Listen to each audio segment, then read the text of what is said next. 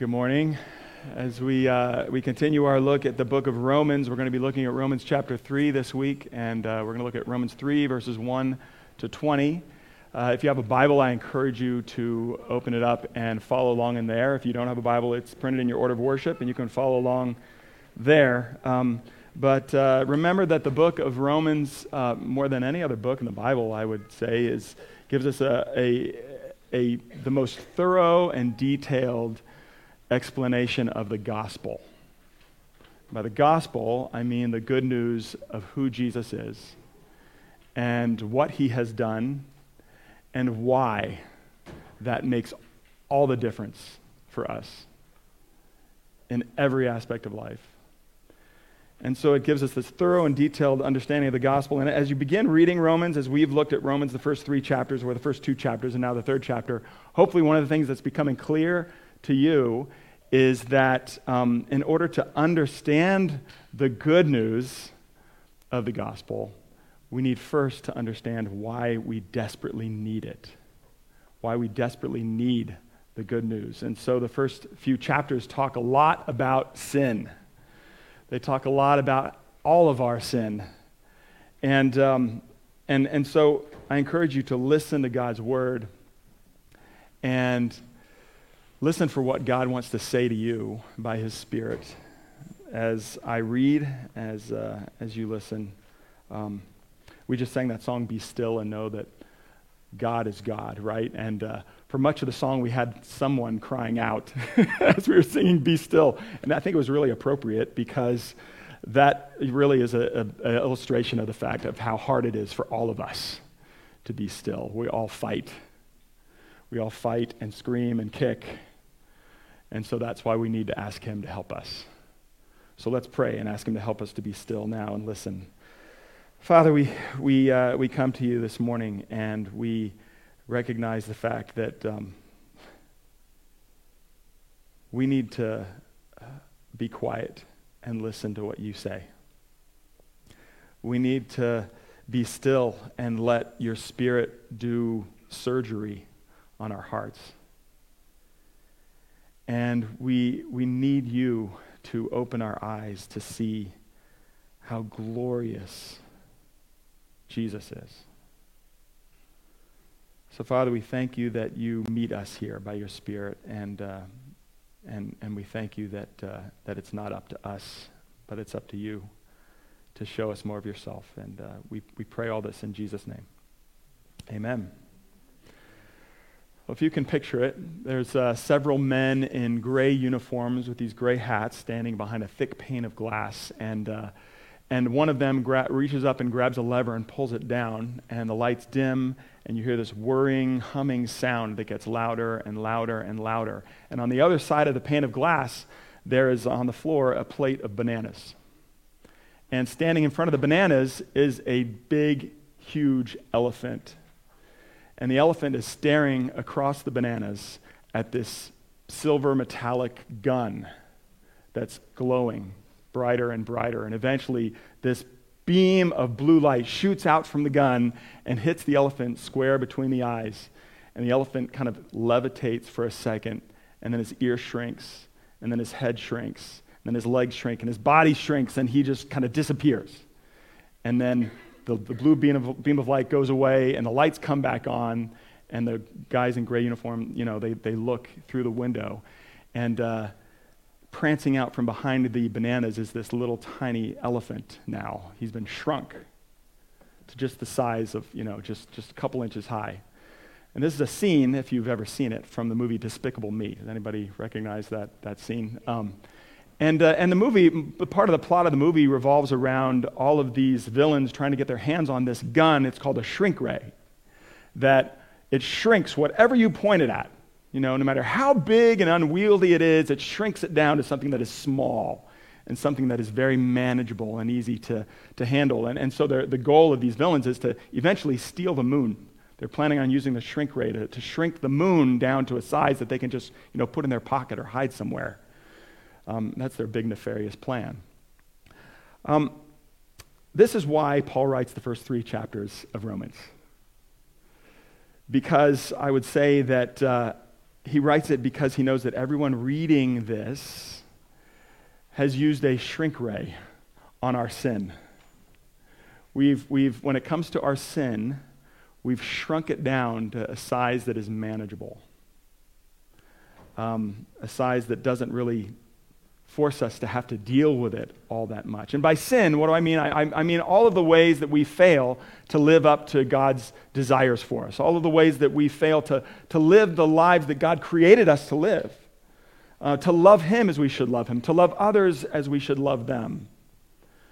By sin, I'm talking about the ways that our hearts are bent and twisted and turned inward on ourselves, first and foremost. And we think first and foremost of ourselves before God and before others. And this is a massive, massive problem, is what the Bible tells us. And yet, for many of us, we've shrunk that problem down to a size that is manageable. And the problem is, though, and this is why, as Paul writes the first three chapters of Romans, he's focused so much on sin, if you've noticed the past few weeks. Maybe you've been like, I'm getting tired of coming to church and just hearing about how sinful I am. But it's so crucial for us to understand how massive a problem our sin is, because if we don't understand how big of a problem we have, then we will not seek the solution. We will not understand the solution that God has given us in Jesus. And so I want to look at these verses, these 20 verses of chapter 3, and think about, I think these verses address ways that we have shrunk our sin down, and tells us how to respond to it. First of all, I think one of the ways, when we think our sin is small, it's easy for us, we're content to ignore our sin. I mean, that's just kind of a natural kind of rule of life. When things are small, it's easier to ignore them. Isn't that true? I mean, often when there's a big family with a lot of kids, it's way easier to forget about the smallest one. Have you ever come across a family who has been at a big function and then they leave a child behind because they've forgotten about them? You know, the smallest one is often easy to forget. When there's, you know, a small little mistake in a manuscript, it's easy for the editor to miss that little tiny mistake and for it to make it to publication.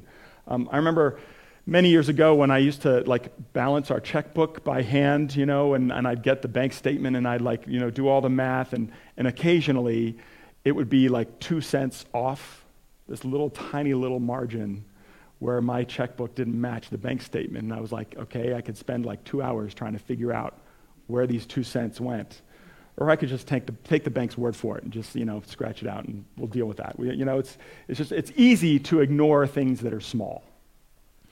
And I think for us, a lot of us, for most of us, we look at our sin, we look at the ways that we fail in life, and we just kind of assume that all of us just make kind of small mistakes. You know, I said a careless word yesterday. Oh well. You know, I usually tell the truth about things. I'm usually very honest, but I made this like little small lie, white lie. It's no big deal. We kind of just focus on these little small things that we think we do, and so it's easy to just ignore the fact that we have a problem, that we're actually, that there's actually something really seriously wrong with our hearts. But did you listen to this passage? Well, you didn't, because I didn't read it, did I? Man. Well, let's read it. That would be smart. Listen to this passage as I read it. Just to remind you, the end of chapter 2, Paul ends by talking about circumcision, and he's talking to the Jews especially, to the religious people who have all these rituals, including circumcision, and he said, you know, it doesn't matter if you've been circumcised on the outside, what matters is if you've been circumcised in the heart, okay? And so this is how they might respond. He says this, then what advantage has the Jew, or what is the value of circumcision? Much in every way. To begin with, the Jews were entrusted with the oracles of God. What if some were unfaithful? Does their faithlessness nullify the faithfulness of God? By no means. Let God be true, though everyone were a liar, as it is written, that you may be justified in your words and prevail when you are judged. But if our unrighteousness serves to show the righteousness of God, what shall we say? That God is unrighteous to inflict wrath on us? I speak in a human way. By no means, for then how could God judge the world? But if through my lie God's truth abounds to his glory, why am I still being condemned as a sinner? And why not do evil that good may come? As some people slanderously charge us with saying, their condemnation is just. What then? Are we Jews any better off? No, not at all. For we have already charged that all, both Jews and Greeks, are under sin, as it is written, none is righteous. No, not one. No one understands. No one seeks for God. All have turned aside. Together they have become worthless. No one does good, not even one. Their throat is an open grave. They use their tongues to deceive. The venom of asps is under their lips. Their mouth is full of curses and bitterness. Their feet are swift to shed blood. And their paths are ruin and misery. And the way of peace they have not known. There is no fear of God before their eyes. Now we know that whatever the law says, it speaks to those who are under the law, so that every mouth may be stopped, and the whole world may be held accountable to God. For by works of the law, no human being will be justified in his sight, since through the law comes knowledge of sin. All right, this is God's word. Now, that's just a symptom of my own sin, that I was eager to get to my own words and forget about God's words. Sin is a serious problem. So did you notice, especially as we looked at verses 9 through 18, did you hear the way that Paul painted humanity and this problem of sin? And I'm going to read it again. He says, we already charge that all, both Jews and Greeks, are under sin. And then he quotes a bunch of verses from the Old Testament. A lot of them are from Psalm 14. He says this, none is righteous, no, not one. He uses a lot of very extreme language, right? Nobody. All are under sin. No one understands. No one seeks for God. All have turned aside. Together they have become worthless. No one does good, not even one. Their throat is an open grave. They use their tongues to deceive. The venom of asps is under their lips. Their mouth is full of curses and bitterness. Their feet are swift to shed blood, and their paths are ruin and misery. And the way of peace they have not known. There is no fear of God before their eyes. This is a very extreme and pervasive picture of what sin is and how bad all of humanity is, right? And it contaminates every aspect of humanity. He talks about the understanding, that it infects the understanding of people. It infects the will. You know, no one seeks after God. No one seeks for what we should. No one desires for what we should. It impacts the things that we do. No one does good, our actions, the things that we say. He spends several verses on our throats, our mouths, our lips, right? And the misery that we produce all around us. It's a very comprehensive picture of the entire person and how sin impacts every aspect of who we are. He uses several different body parts to kind of communicate the fact that sin impacts every aspect of us, right? He talks about our throats. He talks about our lips. He talks about our mouths. He talks about our feet. He talks about our eyes. This sin problem isn't just, sectioned off to one little aspect of our lives, one little part of us. It encompasses every aspect of us and contaminates everything. And then he says this in verse 19. He says, now we know that whatever the law says, it speaks to those who are under the law, so that every mouth may be stopped and the whole world may be held accountable to God. And so what he's saying here, he's just quoted a bunch of verses from the Old Testament. And so when he says, now we know that whatever the law says, when he talks about the law, he's not just talking about the Ten Commandments. He's using that word to refer to the entire a revelation from God that's been given to the Jews, the Old Testament. So all of these verses that he's quoted as just a sample of the Old Testament, he's saying, this is what the law says. This is what God's revelation has said. And he says, whatever the law says, it speaks to those who are under the law. He says, whatever it says, it speaks to those who have it, to those who have been given it. So a Jewish person might, hear Paul quote all these verses, and again, like I've been saying the last couple weeks, being like, yeah, the world is awful. These people are so terrible. But then Paul says, no, these verses are talking about you. the religious people. That's who these verses are directed towards. They're directed towards the people who have them.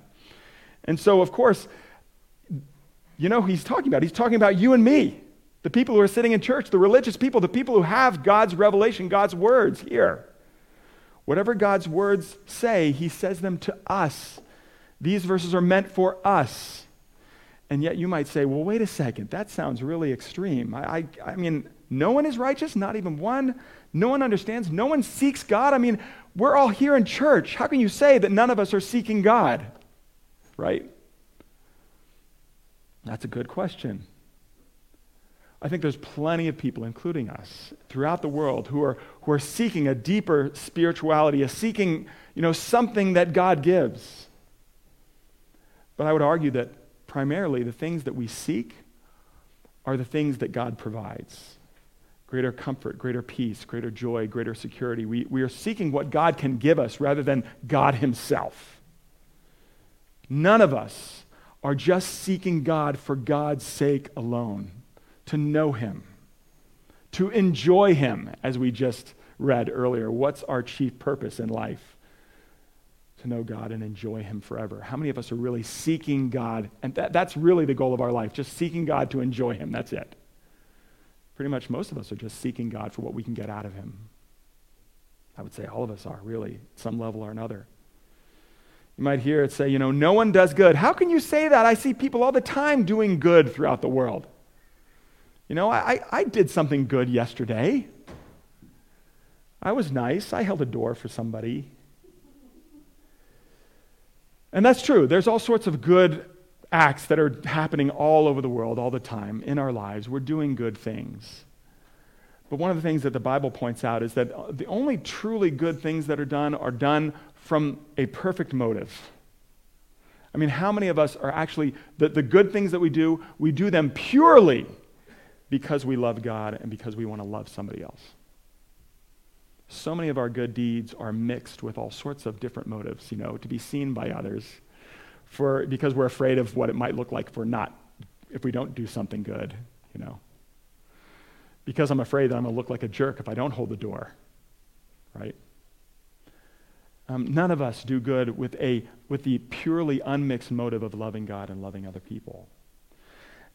But then what about this way that it describes our words, the things that come out of our mouths, The venom of asps is under their lips. I mean, I wouldn't say that really describes me, does it? Our feet are swift to shed blood, and in their paths are ruin and misery. I doubt that as you guys walked in here this morning, you probably say, as I walked in, everybody behind me was smiling. There wasn't ruin and misery. And yet, at a heart level, I think all of us are not innocent of leaving destruction in our wake in the ways that we've failed to love the people around us. In the ways that and the things that we've spoken to the people around us. How many of us are only speaking things that create life and beauty and joy in the lives of the people around us? We have a real serious problem, and these verses are talking about us. He's saying, you cannot ignore this. You cannot ignore this. It's a problem that is too big to be ignored. Another result of thinking our sin is small is that we have a tendency to try to talk over our sin. We try to talk over our sin. The other night we were at our dinner table, and Cass, Silas' wife, has been gone for a few days on a business trip, and so Silas came over and had dinner with us. So it was me and Kim and 6 boys around the dinner table. And as you can probably imagine, often there's multiple conversations going on at the same time. And all of our boys have a real capacity for being loud. And so as these conversations are going on, everybody's just like, I just need to be louder than the person next to me so that my voice can be heard. And it gets louder, and it got louder, and it got louder. And there's just one point, I look across the table at Kim, and I just see just this look of sheer, I don't know if it was like desperation or just like giving up, hopelessness. She's just like, help me, How did we get here? It was torturous. It's just so loud. because everybody thinks they can talk over the person next to them. And I think we have a tendency to do that with our sin, with the things that we do wrong in our lives. And you see that, I think you see that in the first 8 verses in this chapter. So Paul has been talking about how all people are sinful. All people have turned away from God. And and in chapter 2, he zeroed in on the religious people, the Jewish people, who have all of God's laws and rituals. And he's like, you guys are sinners too. And then, basically the first 8 verses of chapter 3, what Paul does is he's like, I know what you're going to try to say to me. I know the questions you're going to try to ask. And so he asks question after question after question, because he says, he knows in his mind, these are the questions that the Jewish people are going to be bringing up to him in response to what he's just said.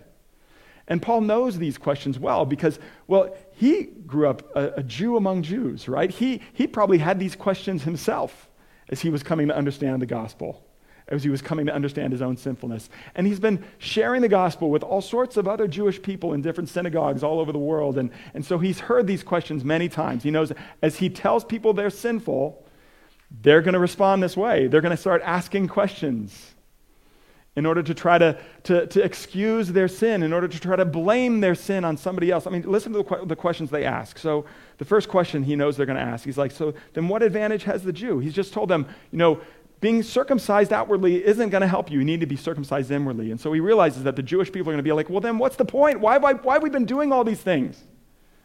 If these things don't, you know, earn us favor with God, if these things don't, you know, say that we have God's favor, then what's the point? What's the point? Why does God tell us to do these things? And he says, you know, much in every way. To begin with, the Jews were entrusted with the oracles of God. God has revealed himself to you. All of these laws, all of these rituals are a sign of God's love for you, that he's shown himself to you. And yet you're trying to, you know, excuse your sin away.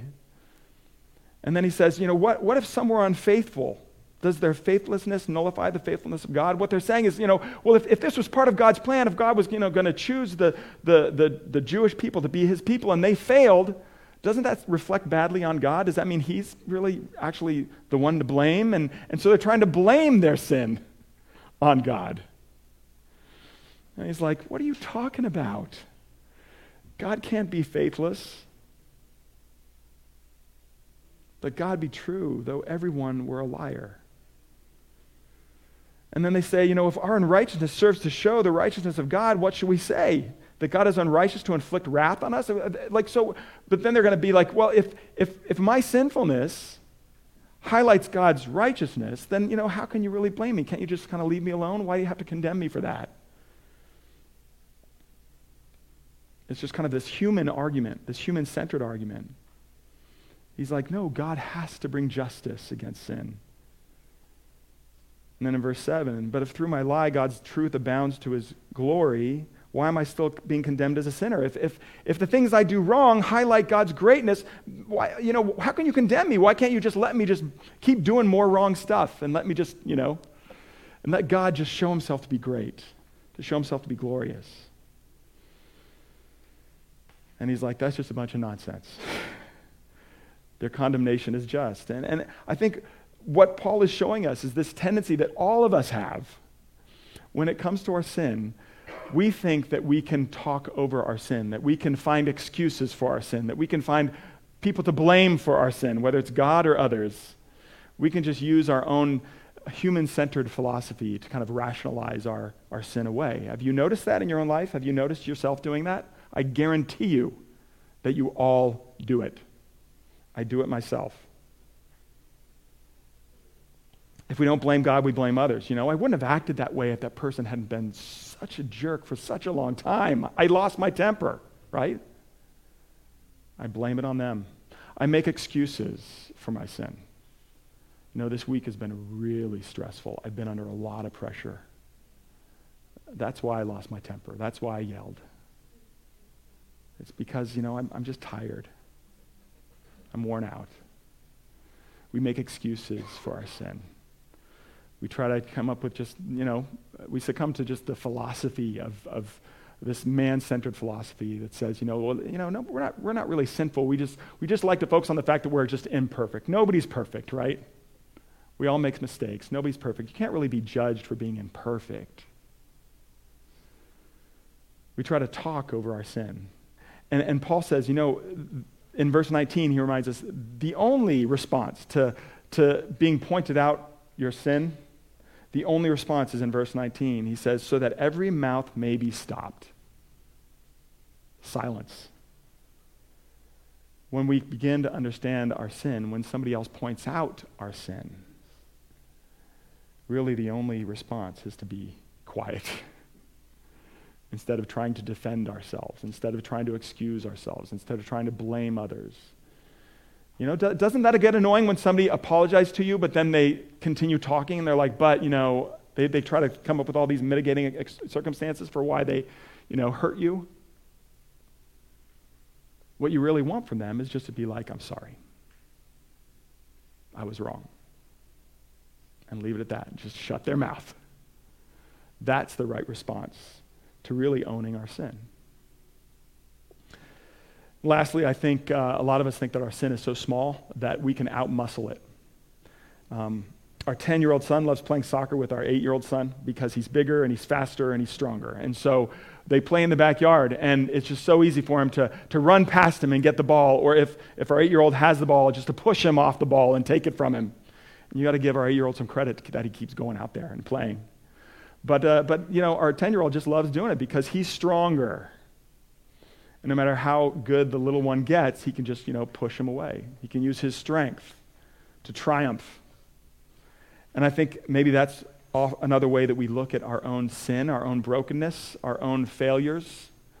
We think that, that I've done some things wrong, but if I try really hard, if I muster the strength to do enough things that are good, then I can push the sinful stuff to the side, and God will love me and accept me, and I will be justified because I can do enough good, because I can do enough, I can serve enough, I can sacrifice enough, I can muster up enough generosity, compassion, thoughtfulness.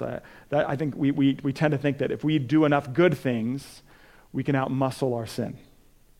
And the good things will push the sin aside, and so God will be like, okay, you're good. But what does Paul say in verse 20 as he sums up this whole passage? He says, after he's told them, whatever the law says, it speaks to those who are under the law, then he says, for by works of the law, no human being will be justified in his sight, since through the law comes knowledge of sin. That first half of that verse, he says, by the works of the law, no human being will be justified in his sight. He can't say it any more simply or clearly.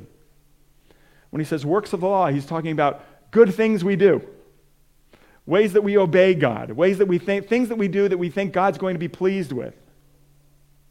Being kind to people, serving others, doing religious things.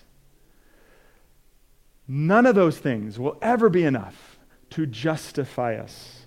None of those things will ever be enough to earn God's forgiveness and grace and love. None of those things. He can't say it any more clearly. Our sin problem is so big that the only way that we can deal with it is if God does something for us. We can't do it ourselves. We can't muster up enough determination and strength to be nice enough for long enough with a perfect motive. None of us can do it. By works of the law, no human being will be justified in his sight. We need to come to terms with this fact, especially those of us who are sitting here right now, because we're probably the most likely to think that if we do enough good things, then God's going to love us more. But we can't do enough good things. Our sin is so offensive to God. It's such a massive problem. We need God to deal with it for us. And that's what the rest of the book of Romans is about, is how God has dealt with our problem for us by sending his son to live and to die and to rise again. It says, by works of the law, no human being will be justified in his sight, but the reality is there is one human being, but he wasn't purely a human being. He was the God-man, Jesus Christ, who actually did justify himself in God's sight, who is worthy of God's love because he perfectly obeyed. He perfectly did everything with a perfect motive. And that's how God saves us. It's through the work of Jesus coming into our world, living the life that we're incapable of living, and dying to pay for our sin. And so we need to come to the point where we realize, I cannot deal with my sin on my own. We need to come to the point where we don't just kind of see our sin as so small that it's easy to ignore, that it's easy to talk over, that we can do enough good to erase it. We need to come to the point where we see that our sin is massive and oppressive. It's not just all the stuff that I do, but it's deep down in me. And I can't change it in my own strength. And that's why he finishes with this line, since through the law comes knowledge of sin. We have this tendency to, you know, God has given us the Bible, he's given us commands, he's given us laws, you know, in order to help us understand how to live life perfectly. But the problem is we tend to think that, you know, that's now how I have to just live life. I have to focus on what God tells me to do, and I have to just try really hard to do it. And it's true that God has given us commands in order to know what he wants. And it's a good thing to try to do what he wants. But we need to realize that trying to do what he wants will never make us acceptable to him.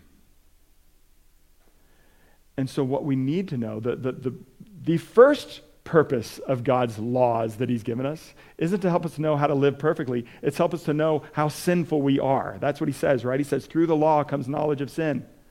That is why he gives us his word. That is one of the primary reasons he gives us his word, is so that we will know how sinful we are. So that we will look at a passage like Romans 3:11-18, and we will look at our own hearts and say, how is this applying to me? That's why God gives us his law, to teach us how desperately we need him. And this is probably the biggest challenge for us. I remember when I first went to high school, and in my high school, I think probably most high schools, you get to at least pick some of your classes. There's a thing called electives, right? You get to pick what you want to take to learn. I remember picking, being so excited I got to take mechanical drawing, and I signed up for a cooking class. You'd never know it today that I had a cooking class in my life. But how much cooking can you really learn when you're a 10th grader? Probably a lot. I don't know. I'm not that quick.